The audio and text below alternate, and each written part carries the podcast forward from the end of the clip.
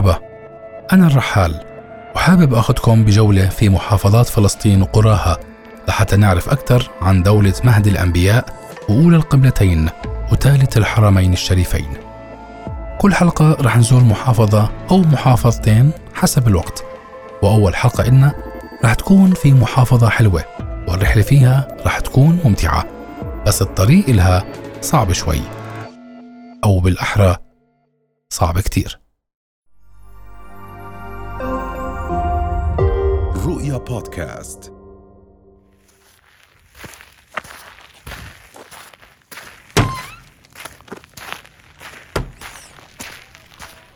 وأخيرا وصلنا، شكرا كتير يا شباب، الله يعطيكم ألف عافية، الله ينصركم. الحمد لله أنه وصلنا بخير. هلأ صار في أحكي لكم إحنا وين. إحنا هلأ في محافظة غزة. إحنا دخلنا للقطاع عن طريق أحد الأنفاق، بسبب أنه المعابر مغلقة مثل ما هو الحال في أغلب الوقت. غزة من الجنوب من جهة رفح إلها 3 معابر، هم معبر رفح ومعبر كرم أبو سالم ومعبر العودة. ومع هيك رح نلف في مناطق غزة ونعرفكم عليها عن قرب. محافظة غزة أو قطاع غزة اللي صار الآن عبارة عن 5 محافظات، هو بالأصل محافظة واحدة قبل عام 48 قبل الاحتلال الإسرائيلي، لكن بعد الاتفاقات اللي حصلت صار 5 محافظات، هي رفح وخان يونس ودير البلح وغزة وشمال غزة. مساحة غزة الأصلية 555 كيلومتر مربع حسب اتفاق الهدنة في عام 49، لكن مساحتها الحالية صارت 360 كيلومتر مربع بفعل قضم الإسرائيليين لمساحات واسعة منها على طول القطاع الشرقي. غزة احتلت من الكيان الإسرائيلي مرتين، مرة عام 56 ومرة عام 67. بعد توقيع اتفاقية كامب ديفيد استعادت مصر سيناء وحطت أسلاك شائكة لتفصل رفح سيناء عن رفح الأم. المساحة اللي انضمت للجانب المصري تقدر بحوالي 4000 دنم، وظل من مساحة أراضيها حوالي 15500 دنم، إلا أنه كمان مرة اقتطع منها حوالي 3500 دنم للمستوطنات. رح نبدأ رحلتنا في غزة من رفح. رفح مدينة فلسطينية حدودية في أقصى جنوب القطاع، وتحديدا في أقصى جنوب الساحل الفلسطيني على الحدود الفلسطينية المصرية. بناها العرب الكنعانيون واسمها الكنعاني كان رافيا. تبعد عن ساحل البحر المتوسط 9 كيلومترات وعن مدينة غزة 38 كيلومتر. بحكم موقعها الحدودي ونشاط فصائل المقاومة الفلسطينية فيها، فهي بتشكل بؤر التوتر بين الفلسطينيين وجيش الاحتلال. عدد سكان رفح حوالي 220 ألف نسمة حسب آخر تعداد. معظم سكان رفح أصولهم من خان يونس وصحراء النقب وصحراء سيناء، بالإضافة لكثير من اللاجئين عام 48. أهل المدينة بيشتغلوا بالصناعة والتجارة وزراعة الحمضيات، وطبعاً صيد الأسماك.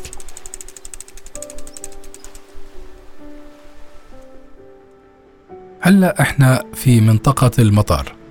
في برفح أو كان فيها مطار ياسر عرفات الدولي. المطار كان مصمم وفق المواصفات العالمية، واشتغل من عام 96 وحتى عام 2001، وكان في رحلات ومسافرين، وكان هو المطار الوحيد في قطاع غزة لغاية ما دمروا جيش الاحتلال الإسرائيلي بعد مقتل جنود إسرائيليين على يد المقاومة، ليتحول بعدها إلى أطلال.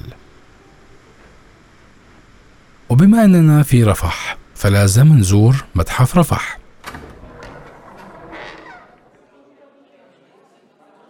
هون في هذا المتحف بتشوف كيف كانت الحياة التقليدية في رفح، كيف كان الزي الفلسطيني سواء للسيدات أو الرجال في كل مناطق فلسطين، وتعدد ألوان وأشكال الأثواب، فلكل مدينة فلسطينية ثوبها الخاص اللي بتميز بنقشاته وألوانه. كانت السيدات بخيطوا ثوابهم الفلسطينية على إيديهم أو بخيطوا على ماكينات الخياطة. هون بتشوف كيف كانوا يطحنوا القمح على الجاروشة، وكيف كانوا يخبزوا على الصاج، وكيف كانوا يغزلوا السجاد بشكل يدوي.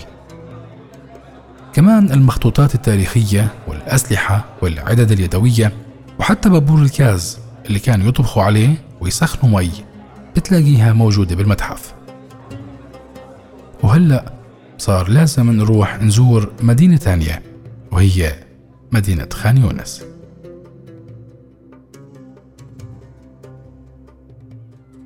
هلأ احنا وصلنا لمحافظة خان يونس، أكبر مدن القطاع.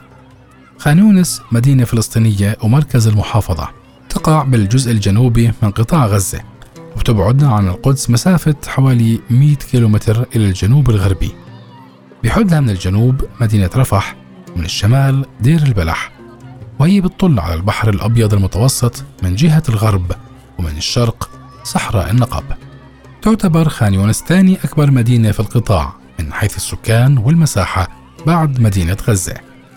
تبلغ عدد سكانها أكثر من 280 ألف نسمة حسب آخر تعداد، وهو اللي بيمثل حوالي 16% من سكان قطاع غزة.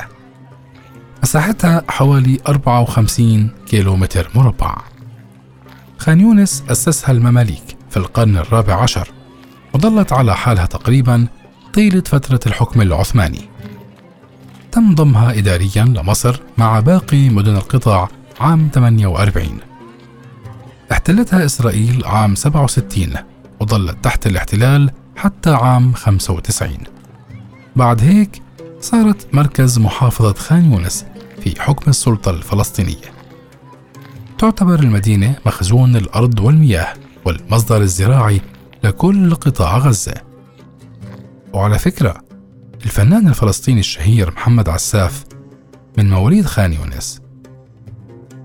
اسم خان يونس بتألف من مقطعين: خان ومعناها الفندق، ويونس نسبة للأمير يونس التروزي الدودار، وهو أحد سلاطين المماليك ومؤسس قلعة برقوق، والتي تعتبر من أهم معالم خان يونس. هون احنا عم نشوف القلعة. ما تبقى من هاي القلعة اليوم هو أحد أسوارها ومأذنة وبقايا قبة. هاي القلعة انبنت لتكون استراحة للحجاج من بلاد الشام في طريقهم للمسجد الحرام، وكانت كمان سوق للبضائع وملتقى للسياسيين في هذيك الفترة. مقابل القلعة بنشوف المسجد الكبير اللي انبنى عام 28، وتمت إعادة توسعته عام 54 وبناء مأذنة له. بس في عام 2017 تمت إزالة المسجد وبناؤه من جديد. أما هلأ رح نروح نزور مدينة ثانية، وهي دير البلح.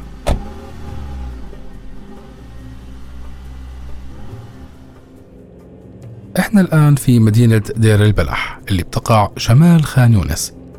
وعلى فكرة، في معبر رابع من معابر قطاع غزة بيقع على المثلث بين خان يونس ودير البلح وأراضي عام 48، اسمه معبر القرارة. مساحة دير البلح حوالي 15 كيلومتر مربع. نسبة كبيرة منها هي أراضي زراعية، وأغلب أهل المدينة بيعملوا بالزراعة وصيد السمك، لا سيما إنه دير البلح تتميز بقسم من الشاطئ الغزي المطل على البحر الأبيض المتوسط، واللي بتمتع بإطلال خلابة خصوصا في فترة الغروب. من معالم المدينة كمان مقام أو دير الخضر الأثري، اللي يعتبر من أقدم الأديرة في المنطقة. مساحته حوالي 400 متر، وبرجع تاريخه لأكثر من 1435 سنة. بيحكوا إنه اللي بنى الدير هو القديس هيلاريون، وسميت المدينة باسمه، يعني مدينة دير البلح. وفي حكاية تانية بتقول إنه اسم دير البلح إجا من مقطعين. المقطع الأول دير، وهو بسبب وجود دير مسيحي كان هون زمان، والمقطع الثاني البلح بسبب زراعة البلح والتمور المنتشرة في المدينة. أما بالنسبة لتسمية المقام بدير الخضر، فبتعود حسب المعلومات إلى الولي الصالح الخضر اللي انذكر في قصة سيدنا موسى عليه السلام. وبحكم تعاقب الحضارات على منطقة غزة وخضوعها لحكم الفراعنة والإغريق والبيزنطيين والرومان ومن ثم المسلمين، بنلاحظ أنه الدير انبنى فوق الدير الصليبي اللي برجع للقديس جريس. هذا الدير هو أول دير بفلسطين، والإضافة لقيمته التاريخية هذا الدير بيشكل تحفة عمرانية نادرة تم ترميمه أكثر من مرة، كان آخرها بين سنة 2014 وسنة 2016، وقيم فيه مكتبة حديثة. اللي بيزور الدير هون رح يشوف الصور على الجدران اللي بتبين كيف كان وضع الدير قديما قبل الترميم. الدير بتكون من طابقين، الطابق الثاني انبنى في فترة الفاطميين وكانوا مستخدموه كمسجد للمسلمين، أما الطابق السفلي فبيحتوي على الكنيسة واللي تقام فيها الصلوات والقداس. وهيك بعد ما شفنا هذا الدير واللي هو من أهم معالم دير البلح، صار لازم نروح نزور غزة المدينة.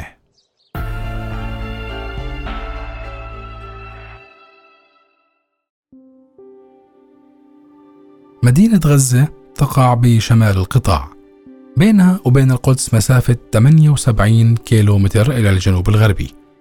هي أكبر مدن السلطة الفلسطينية من حيث تعداد السكان، عدد سكانها حوالي 642 ألف نسمة حسب آخر تعداد في عام 2023. مساحتها حوالي 56 كيلومتر مربع، هذا الإشي خلاها من بين أكثر المدن كثافة بالسكان في العالم. في مدينة غزة في معبرين، هم معبر الشجاعية ومعبر المنطار بين القطاع والكيان الإسرائيلي. مدينة غزة تعتبر من أهم المدن الفلسطينية بسبب موقعها الاستراتيجي وأهميتها الاقتصادية والعمرانية. غزة أسسها الكنعانيون في القرن الخامس عشر قبل الميلاد، احتلها الكثير من الغزاة مثل الفراعنة والإغريق والرومان والبيزنطيين والعثمانيين والإنجليز وغيرهم. عام 635 للميلاد دخل المسلمون للمدينة وصارت مركز إسلامي مهم. في غزة يوجد قبر هاشم بن عبد مناف الجد الثاني للنبي محمد صلى الله عليه وسلم، عشان هيك تسمى غزة هاشم. وكمان غزة كانت مسقط رأس الإمام الشافعي اللي ولد عام 767 ميلادي، وهو أحد أئمة المذاهب الأربعة عند المسلمين. وبما أننا في غزة فلازم نزور قبر ومسجد السيد هاشم بن عبد مناف جد والد الرسول صلى الله عليه وسلم.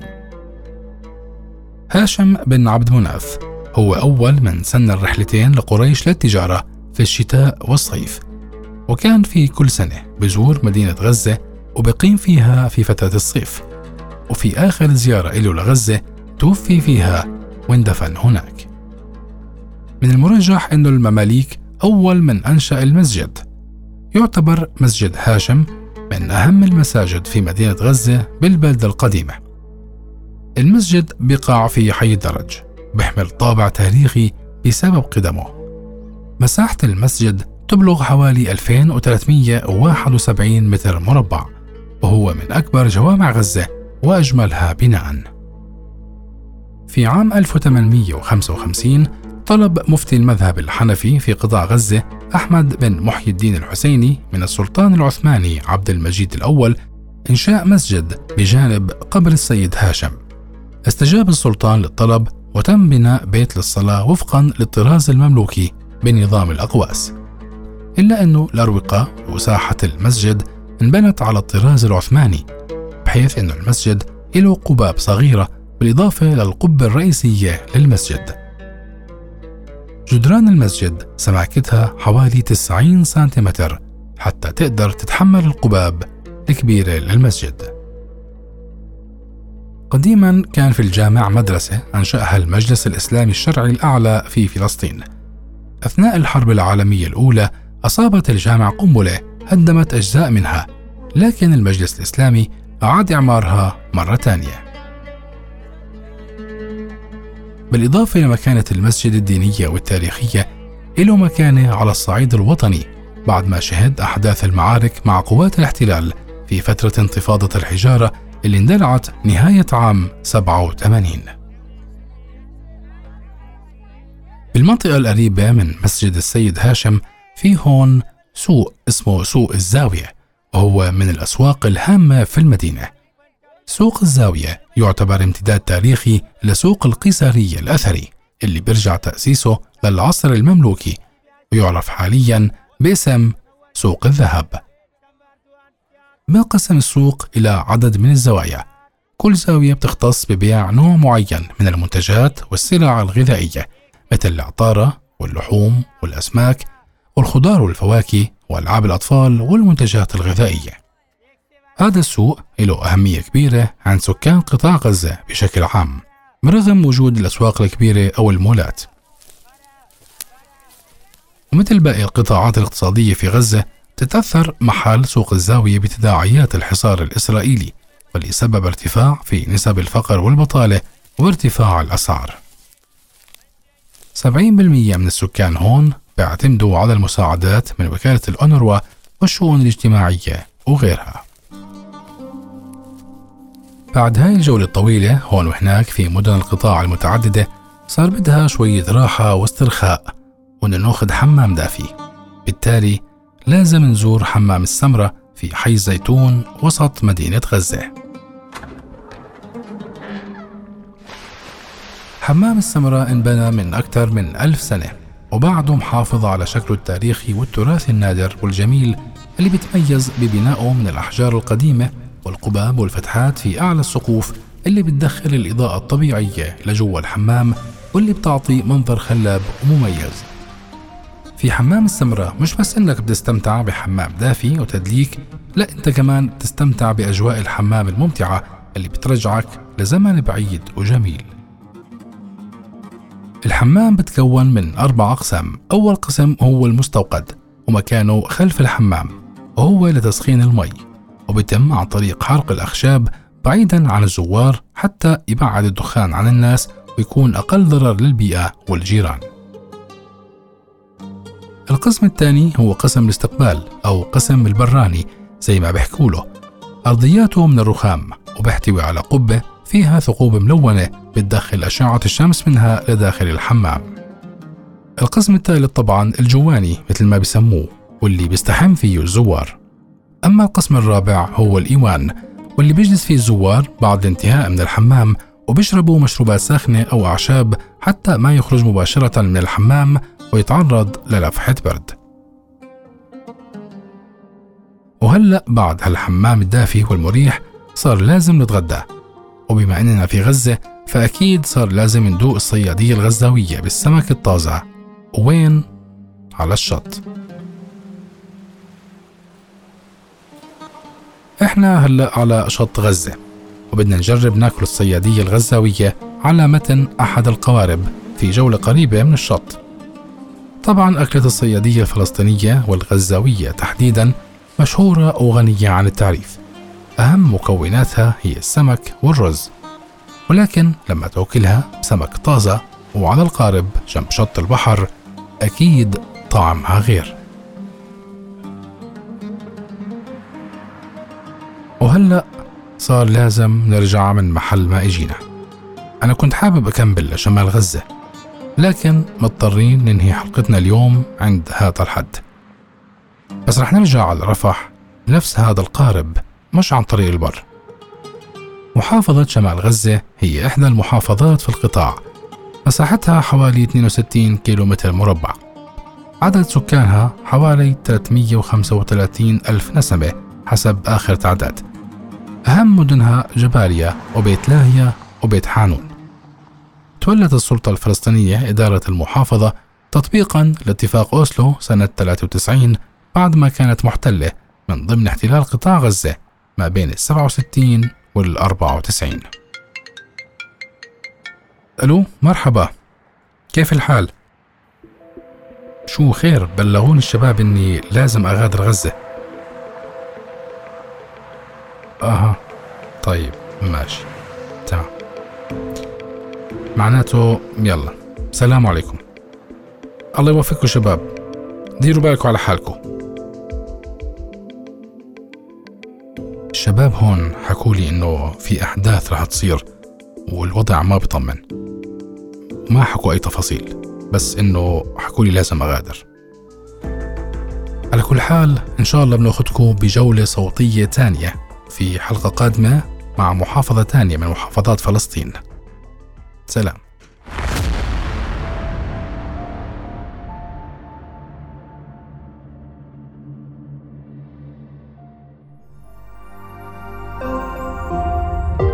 رؤيا بودكاست.